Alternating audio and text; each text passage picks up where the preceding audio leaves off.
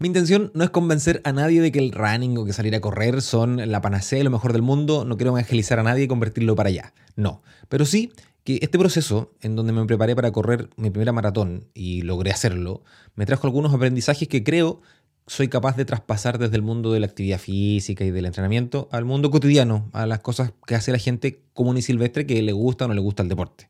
Y eso es lo que quiero compartirte con este cafecito.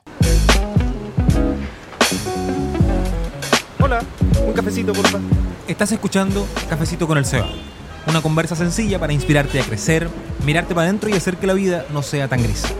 Yo soy el Seba, profe y comunicador. Me he dedicado gran parte de mi vida a compartir contenidos sobre cultura digital y desarrollo personal. Este café lo voy a compartir contigo, pero también con personas increíbles que harán mucho más sabrosa la conversación y por sobre todo el cafecito. ¿Qué tal? ¿Cómo están? Bienvenidas, bienvenidos nuevamente a compartir un cafecito. Para mí este episodio es un episodio que puede sonar un poco autorreferente, porque claramente está motivado por la experiencia que acabo de vivir el fin de semana que pasó, el, 8 de mayo, Día de la Madre en, Chile y en la mayoría de los países, pero también día de la Maratón de Santiago. Maratón 2020, pero estamos en el 2022. Me ven, los que están en YouTube me están viendo con la medalla al cuello, medalla que me voy a sacar porque me la puse solo para, para, introducir este episodio. Maratón, yo me inscribí en el 2019 eh, para esta maratón. Y en Chile hubo un estallido social y después hubo una pandemia y se suspendió, se postergó tres veces esta carrera. Por lo tanto, ustedes comprenderán que fue un proceso súper largo, más largo de lo que yo hubiese querido, en donde en la mitad del camino desistí, dejé de entrenar, subí de peso, en fin, nos pasó lo que nos pasó en la pandemia, ¿no? que todos lo pasamos muy mal. Pero mi intención con, lo que quiero compartirte en este cafecito, este café que vamos a compartir juntos, no es convencerte de las maravillas que tiene el running, porque no me interesa evangelizar a nadie respecto a ningún deporte o alguna práctica en particular de, cualquier disciplina, que tocar la guitarra, que pintar, no me interesa eso. Sino que me di cuenta que en este proceso, que salió tan largo, y que tuvo como resultado el que yo lograra correr 42 kilómetros sin detenerme y terminar más que contento y súper feliz y sin ningún problema, este proceso eh, me trajo varios aprendizajes que creo que pueden servirte, eh, porque tienen mucho que ver con, con, varios de los otros episodios, de hecho.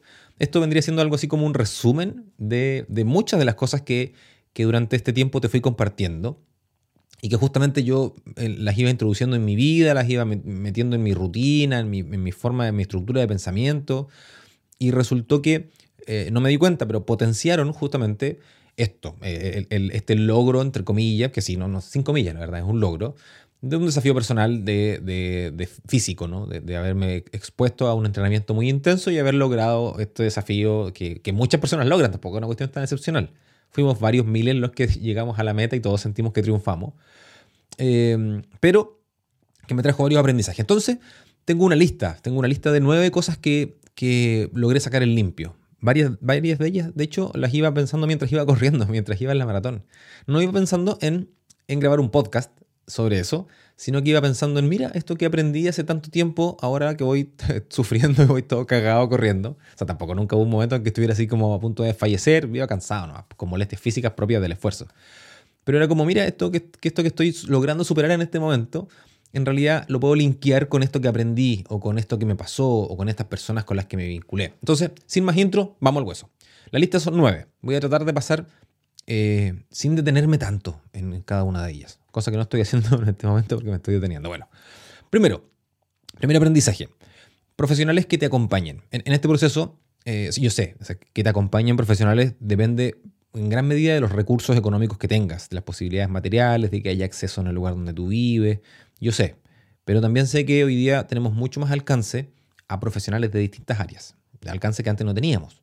En muchos países, en muchas regiones, en muchas localidades, el mismo Estado pone a disposición de las personas profesionales a costos muy bajos o incluso muchas veces gratis. Aquí en Chile, por ejemplo, hay entrenadores y profesores de educación física que muchas veces las pagan los municipios o las gobernaciones locales que están a disposición de las personas. Entonces, no hace falta que tú seas un, profesional para tener, eh, un, me refiero a un deportista profesional o, a un pintor o a un guitarrista o a un, no sé, cuál sea tu actividad, tu pasatiempo, que seas un profesional para tener a estos profesionales a tu alcance y a tu ayuda. Eh, pero sí me parece que es importante que tengas gente, gente que, que, sabe de lo que está hablando y que sabe lo que está haciendo. Yo tuve un entrenador, Gino, una excelente persona y además un muy buen entrenador, tan buen entrenador que que mi entrenamiento físico eh, tuvo como resultado que yo disfruté la carrera, que no, para mí no fue un sufrimiento. Yo en ningún momento lo pasé mal. Iba como guardando, me di, cuenta, que tenía mucho, me quedaba mucho, mucho combustible todavía. Aceleré los últimos 12 kilómetros, que 12 kilómetros vale un, un buen tramo. Muy buen entrenador. También me acompañó un kinesiólogo y una nutricionista que hicieron lo complementario. Entonces, mientras iba ahí disfrutando, me di cuenta qué bueno, qué afortunado soy de haber tenido personas expertas, en cada uno en su disciplina, entre ellos no sé si se conocen, parece que no, pero que me ayudaron a alcanzar este logro.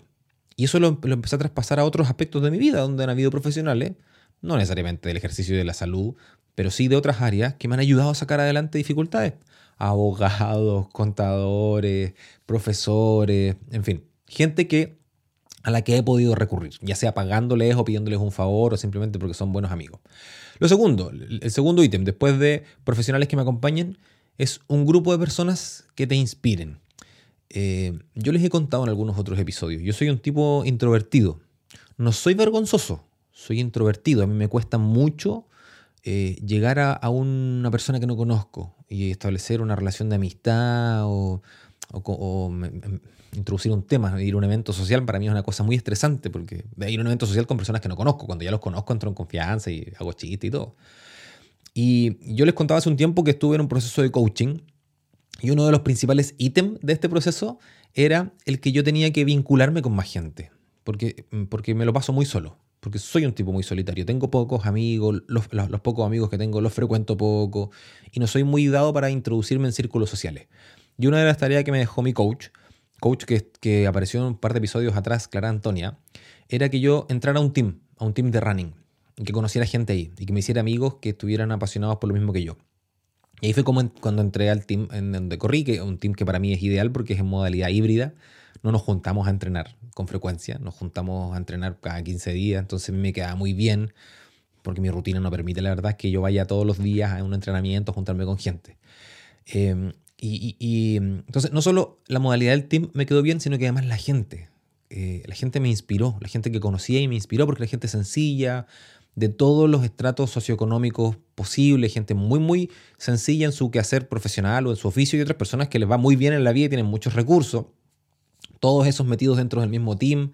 Además me encontré con gente debutante, igual que yo, gente que nunca había corrido una maratón y que, que tenía el mismo desafío, la Tami, el Fran, el Emma, el Chris, eh, con los que compartíamos los miedos, las ansiedades, algunos más experimentados que habían hecho esta experiencia antes, otros más principiantes.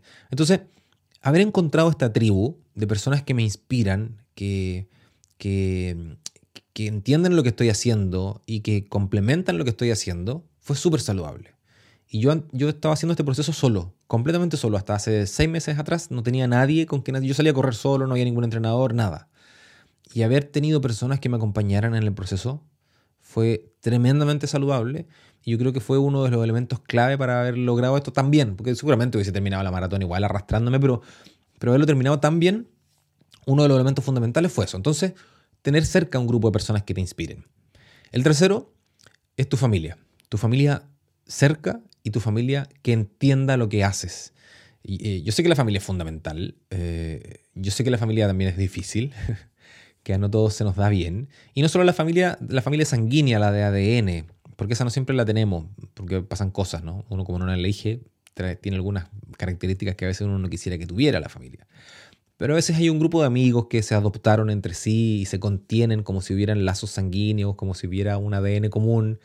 O a veces hay otros grupos sociales que se comportan como una familia. Muchas veces uno le dice tío a una persona que no comparte ni apellido ni nada. Eh, pero en mi caso yo soy un afortunado porque sí he tenido a mi familia cerca, a mi familia sanguínea. Y ellos han sido eh, fundamentales en este proceso.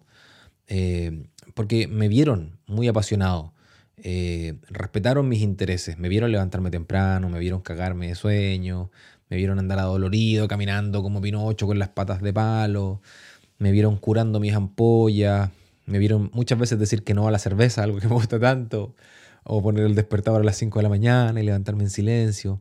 Y no solo me vieron en eso, sino que además lo entendieron y empatizaron. Eh, mi hijo, por ejemplo, eh, me acompañó gran parte de este proceso. De hecho, me acompañó en los entrenamientos iniciales, cuando eran entrenamientos suaves, él iba en bicicleta, me saqué un par de fotos. Eso como en la pandemia, ¿no? Como el 2020, 2021. eh, hizo el cartelito que probablemente algunos de ustedes vieron en redes sociales. Eh, que a todo esto para él fue, tuvo una experiencia porque la gente feliz, los que vamos agonizando en una maratón, que nos coloquen un cartelito ahí motivacional, es un verdadero regalo. Así que la verdad es que para Santi fue una verdadera experiencia haberme acompañado en la maratón. O sea, podríamos hacer un capítulo aparte respecto a, esto, ¿no? A que los niños vean lo que hacen sus padres y, puedan sentir cierta inspiración sobre eso. Eh, pero bueno, vamos a hablar de eso en otro momento probablemente mi mamá y mi hermano que viajaron 800 kilómetros para verme correr 42. O sea, viajaron de hecho 1600 kilómetros para verme correr 42, porque el viaje fue de ida y vuelta y viajaron solo por el día, viajaron solo a verme correr. Y eso hizo, y, además hicieron toda la ruta conmigo, me acompañaron en distintos puntos. Entonces, obviamente, para mí fue imposible no quebrarme cuando crucé la meta y ponerme a llorar. me cagué llorando, literalmente. Eh, porque, porque mi familia estuvo ahí cerca, entendiendo. No hicieron nada por mí, la verdad. Solo miraban ahí, acompañaban. A veces probablemente me quedaban mirando con cara de este tipo en qué está. Pero saber que estaban ahí, que entendían mi pasión, mi sueño, mi, inquietud, fue, fue fundamental. Así que si puedes, no alejes a tu familia. Si puedes, hazlos parte. Si puedes, intenta que entiendan tus proyectos, no los aburras, no les des la lata, no los pongas a mirar un documental de dos horas y media de algo que a ti te apasiona y a ellos no, pero, pero haznos parte, tener a la familia cerca es súper, súper importante. Lo cuarto que, que, de aprendizaje es que el cerebro es una cosa increíble. Yo ya lo sabía, porque lo he estudiado un montón, pero aquí me quedó mucho más claro. Eh, lo conversaba, de hecho, post carrera con varias amigas que corrieron la maratón también, que son mamás, que son matronas, terapeutas, educadoras. Y, yo les proponía el, el, paralelo, el parangón, la comparación con el parto, de que es una experiencia dolorosa, pero alegre, entendiendo el parto como el parto normal, ¿no? Por la vía que, no, no por cesárea. Eh, donde, donde las mamás obviamente lo pasan terrible en un parto, físicamente hablando, ¿no? Es una experiencia súper traumática, súper dolorosa para el cuerpo, genera mucho dolor. Sin embargo, yo conozco a muy pocas mamás recién paridas que odien la experiencia, por el contrario, es como estoy tan feliz y esto fue maravilloso y haberte dado a luz, hijo, es una experiencia mágica. Bueno, me pasó lo mismo con la maratón, una cuestión que es tan estresante para el cuerpo para mí, yo recuerdo kilómetro a kilómetro, hago el repaso mental y fue maravilloso. Y esa explicación solo se da por el cerebro. O sea, ya hemos, ya hemos hablado aquí de los neurotransmisores y de hormonas como la endorfina, la dopamina, la oxitocina, cada cual con su función que básicamente regulan nuestro cerebro o lo, condicionan para que nosotros podamos percibir situaciones como placenteras o de bienestar o, o que el cerebro lo pasa bien. Y si el cerebro lo pasa bien, todo tu ser lo pasa bien.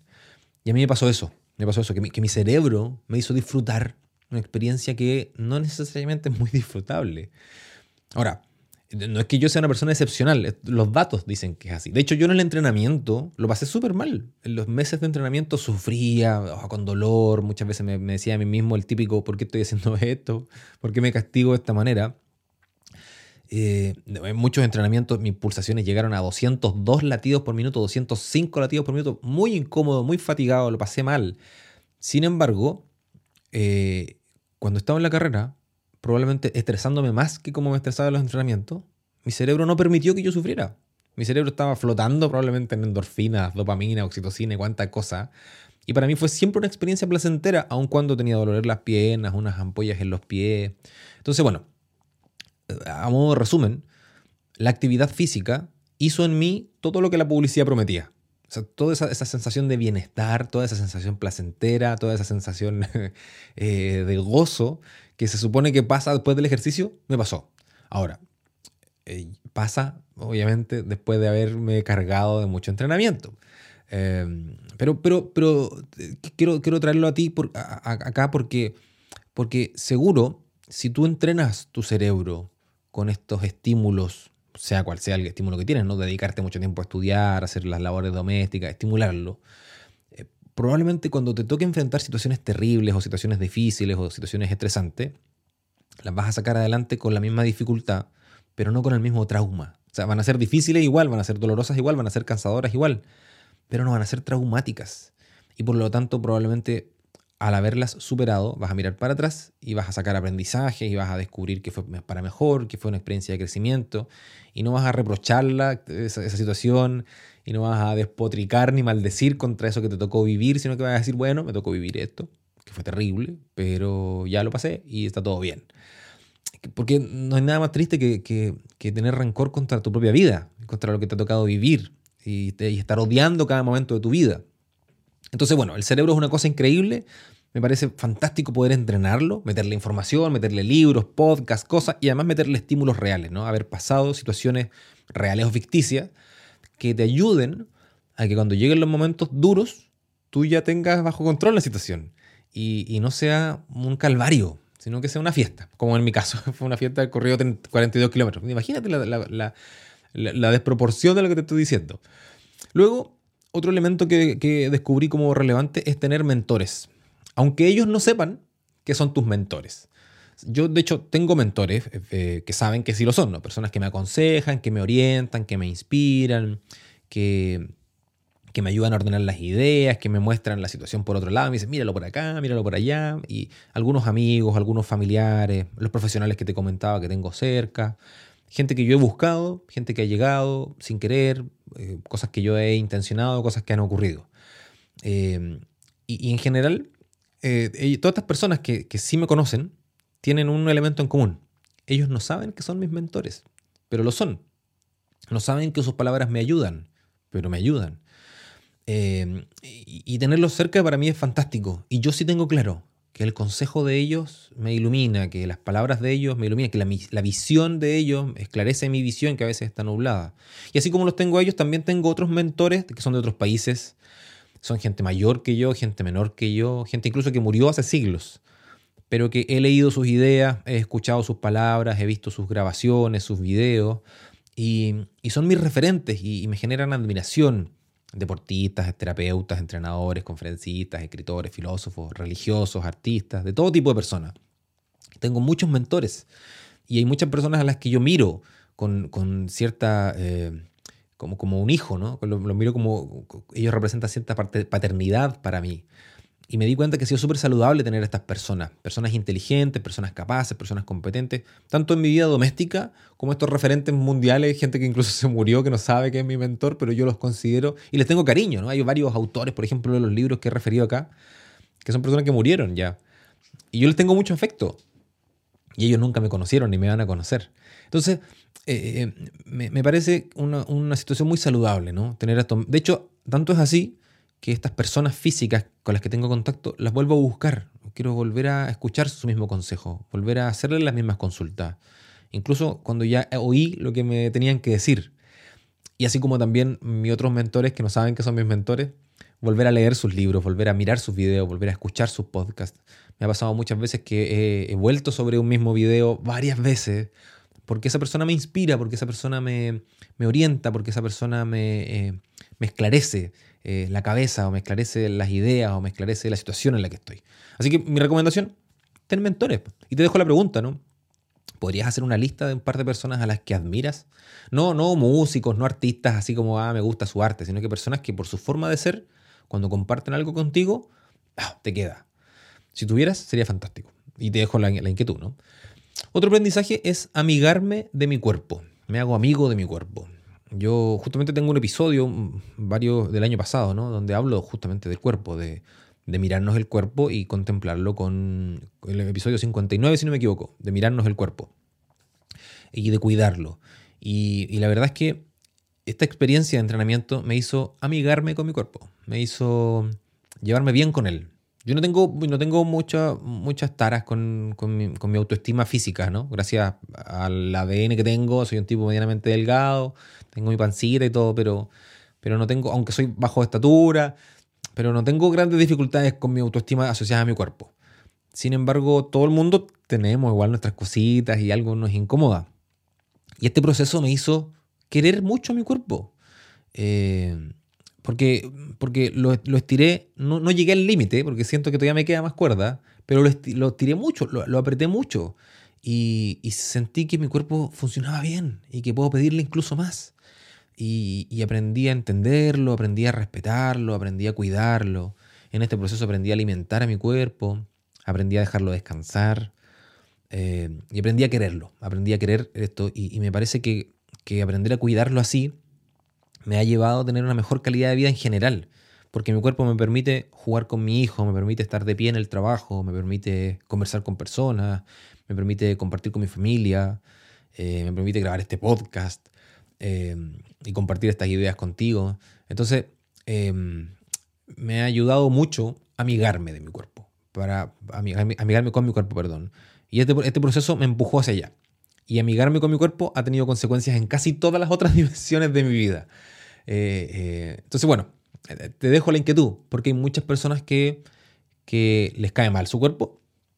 Se los digo no como un prejuicio, sino que porque me lo han dicho. Y al, y al caerles mal y al no tenerle afecto, lo descuidan. Es como cuando, justamente, cuando alguien te cae mal, tú no le prestas atención y por lo tanto, como lo descuidan, descansan mal, se alimentan mal, no hacen ejercicio y así una lista de, actitudes, podríamos decirlo, viciosas, ¿no? Eh, que justamente hacen que uno termine odiando más su propio cuerpo y en consecuencia odiándote más a ti mismo. Otro aprendizaje que saqué fue la modelación de mi identidad y la concepción que tengo de mí mismo. O sea, modelar mi identidad. Yo hoy día soy maratonista. Mi identidad cambió. Tengo una medalla aquí que, que lo certifica, pero si esta medalla no estuviera, yo sé que lo soy. Eh, incluso si hubiese corrido solo, sin una carrera con una meta y con medallas y con jueces y con más gente y un número en el pecho, yo soy maratonista. Logré la distancia ícono del deporte, de los Juegos Olímpicos y de la actividad física en general. Y eso cambió mi cabeza.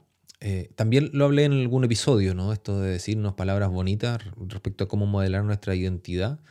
Eh, yo sé ya lo que soy, lo tengo súper claro, y sé lo que me gusta y sé lo que me desagrada. Eh, y, y, hay aspectos de mi vida en los que ya tengo el control casi total. O sea, nunca voy a tener completamente el control de mi vida, pero tengo mucho, mucho control, porque me conozco mucho. Y sé que hay opiniones de otras personas, juicios de otras personas que tienen mucho valor, pero la, concepción, el juicio y la opinión que tengo yo sobre mí mismo tiene mucho más valor porque me conozco muy bien, porque confié en mí y no me defraudé. O sea, me hice una apuesta en la que podría haber fallado. Y de hecho hice una apuesta en la que me expuse mucho, porque le conté a todo el mundo que iba a correr una maratón, lo publiqué en redes sociales y toda una, una cosa con esto y podría haber fracasado rotundamente. Y ustedes me hubiesen dicho, ya, pero no importa, lo importante es competir, no ganar y la, la, la. Y sí, son, sí, está bien, son las frases políticamente correctas, pero, pero yo hubiese sentido que es un fracaso si, por ejemplo, no hubiese logrado terminar la maratón bien o me hubiese demorado más del tiempo que tenía pensado. Y, y sin embargo, confié en mi cuerpo, confié en mi cabeza, confié en mi persona, mis capacidades y no me defraudé. Y por lo tanto mi identidad salió fortalecida. Yo, no es que yo me sienta que soy un tipo invencible, pero, pero me siento un tipo que triunfó en un desafío que no era fácil. Y triunfé de una forma más que satisfactoria para los planes que yo tenía. Y aquí viene el siguiente aprendizaje. Tener metas y tener planes. De esto también hablé en el episodio 26 acerca de hacer planes y de ilusionarme. Creo que a, comienzos del año pasado puede haber sido. Y también en el episodio 56 acerca de hacer hábitos. Ya hablábamos de las metas y de todo. Eh, tener metas y tener planes. Ya te decía, yo me inscribí en esta maratón el 2019, como en septiembre del 2019, con el objetivo de correr 42 kilómetros y ser maratonista. Y ahí solo tenía una meta, ¿no? Esto, me anoté para tener una meta. Eso compré, compré un ticket para una meta. Pero no tenía un plan. No sabía cómo iba a llegar ahí. No sabía cómo iba a hacerlo. Solo tenía una meta. O sea, esto, esto, este aprendizaje de tener metas y tener planes, yo solo tenía la mitad, la meta. No tenía idea de, de cómo llegar ahí. Y con la pandemia, de hecho, la meta se me diluyó porque se postergó la carrera varias veces, eh, no tenía los elementos que te mencioné antes, ni a la familia entendiendo esto, ni profesionales que me acompañaran, ni un grupo de personas, mi cuerpo no respondía, mi cerebro no era una cosa increíble, estaba todo mal, pasándolo pésimo. Yo no tenía plan, por lo tanto dejé de entrenar, subí de peso, estaba todo suelto, no había, no había una planificación. Eh, y no había, por lo tanto, objetivos, no habían tareas, no habían responsables, no había presupuesto, no había cronograma, no había nada. Eh, sin embargo, hubo un momento en donde esto tomó forma y apareció un plan. Y aparecieron esas cosas. Aparecieron profesionales, apareció un equipo, aparecieron objetivos de corto y mediano y largo plazo, aparecieron tareas diarias, aparecieron personas que se hacen responsables de esto, yo principalmente. Apareció un presupuesto que no apareció mágicamente, no es que yo empecé a ganar más plata, sino que ordené la vida para que hubiera un presupuesto para lograr este objetivo. Porque, porque sin duda se necesita, correr en la calle es gratis, pero comprarse las zapatillas no es gratis. Y necesitas buenas zapatillas para no romperte los pies, ni romperte la espalda, ni romperte las rodillas. Y así, ¿no? Un montón de, de cosas. Apareció un cronograma porque en mi agenda semanal había que correr todos los días. Y apareció un plan. Y además, justo ahora terminando este proceso, vi la película de King Richard, el papá de las hermanas Williams, las tenistas. No sé si viste esa, la película de Will Smith, ganó Oscar, tengo entendido. Y, este, eh, eh, King Richard era el papá de estas chicas y que él es un entrenador, ¿no? Un, entrenador que las entrenaba a ella y él tenía un plan desde que ellas nacieron casi para convertirlas en profesionales y ser exitosas. Y él tenía una, frase que a mí me, me, caló muy hondo cuando vi la película. Él decía, si fallas en la planificación, estás planificando para fallar. y entonces eh, cuando yo escuché eso en la película fue como que tuve que poner pausa y volver atrás. Si fallas en la planificación, estás planificando para fallar. Y yo miré mi planificación y me di cuenta lo saludable que estaba y eso me dio un poco de paz. Igual nervioso y ansioso, pero me dio un poco de paz porque dije, he hecho la tarea, esto está ordenado, no me he saltado los pasos, estoy planificando para que me vaya bien. Y si no me va bien, no es producto del plan. Y por lo tanto no es mi responsabilidad. Pasan cosas, porque en la vida pasan cosas. Así que mi invitación es que tengas un buen plan. No solo un plan, sino que tengas un buen plan. Y que seas fiel a él. Y obviamente que tengas una meta. Pero el plan parece más importante que la meta. Así que aquí este aprendizaje, ¿no? Ten metas y ten planes. Y el último aprendizaje es que aprendí a pasar tiempo solo. Eh, que creo que esto es lo, que me parece más relevante y creo que es lo que me, apasiona más compartirte eh, en este episodio. Eh, haber tenido una actividad en mi vida, una actividad complementaria en mi agenda, que va más allá del trabajo o del tiempo de descanso o de ver series o de pasar tiempo con, con mis personas amadas. Haber, haber, tenido esta actividad complementaria que es haber entrenado, eh, hizo varias cosas en mí. Una de esas es que evitó un desastre en mi salud mental, porque tener este tiempo conmigo mm, fue muy sanador. Eso, es un elemento. Pero lo otro es que me expuso también a una cosa muy riesgosa, que es pasar mucho tiempo solo y muchas horas en silencio, muchas horas pensando. Obvio, yo había momentos en donde me colocaba audífono y escuchaba un podcast, escuchaba música o cualquier cosa que sonara, pero no siempre estaba de ánimo como para escuchar una playlist. Muchas veces necesitaba silencio. Yo vivo en la playa, a veces era como, ¿por qué estoy escuchando música? Podría correr escuchando el sonido de las olas entonces, y escuchar el mar y pasar tiempo conmigo. Y, y te soy sincero, no siempre fue fácil. Muchas veces era mejor ponerme audífono en lugar de pasarme una hora, una hora y media, lo que duraban los entrenamientos, dos horas incluso, escuchándome a mí mismo decirme las mierdas que me decía en algún momento gracias a Dios, yo salí de ese estado mental, pero al, principio fue muy difícil. Hace, hace, un par de días, de hecho, veía un, video, me apareció en, Instagram o en TikTok, no en Instagram creo, de un monje que hacía este resumen. Un buen indicador de tu salud mental es pasar tiempo en silencio y medir cuánto tardas en empezar a agredirte o en empezar a traer recuerdos feos o en empezar a tratarte mal o a reprocharte. Muchas veces cuando pasamos tiempo en silencio, no somos capaces de, articular una conversación saludable con nosotros mismos. Y empezamos a decirnos cosas feas, empezamos a acordarnos de cosas feas, empezamos a tratarnos mal. Y a mí me pasó que, eso, eso me ocurría al inicio de este periodo, del 2019, el 2020. Pasar tiempo conmigo mismo era terrible, entonces yo automáticamente me ponía audífonos. Pero aprendí a disfrutar mucho las conversaciones conmigo mismo y empecé a sacarme los audífonos. La maratón la corrí sin música. Porque obviamente a esta altura me trato bien, me quiero mucho, me caigo bien, me digo muy buenos chistes y cuando miro para adentro, casi todo lo que encuentro es de mi agrado. Casi todos los muebles están ordenados como a mí me gusta que estén ordenados. Eh, entonces, pasar tiempo solo, pasar tiempo en silencio, como es cuando tengo que entrenar, ha sido de verdad un disfrute. Y si hay algo que me gustaría desearte es que, es que puedas mirar a tu interior y que puedas ver que todo está en orden y que puedas ver que todo está en paz y que no tienes nada grave que corregir y que pasar tiempo a solas es, placentero y no tienes que evadirte poniendo audífonos o desbloqueando el teléfono para mirar alguna cosa. Hasta aquí. Hasta aquí el episodio de hoy. Estos fueron mis aprendizajes. No quiero aburrirte más porque si no me va a poner más existencial y quizás hasta termine llorando. El repaso. Profesionales que me acompañen, un grupo de personas que te inspiren, mi team en este caso, tu familia cerca y que entienda lo que haces, eh, que tu cerebro es una cosa increíble, explótalo, aprovechalo, tener mentores, incluso aunque ellos no sepan que son tus mentores, hacerme amigo de mi cuerpo, modelar la identidad y la concepción que tengo de mí mismo, confiar en mí, creer en mí, tener metas y tener planes y aprender a pasar tiempo solo.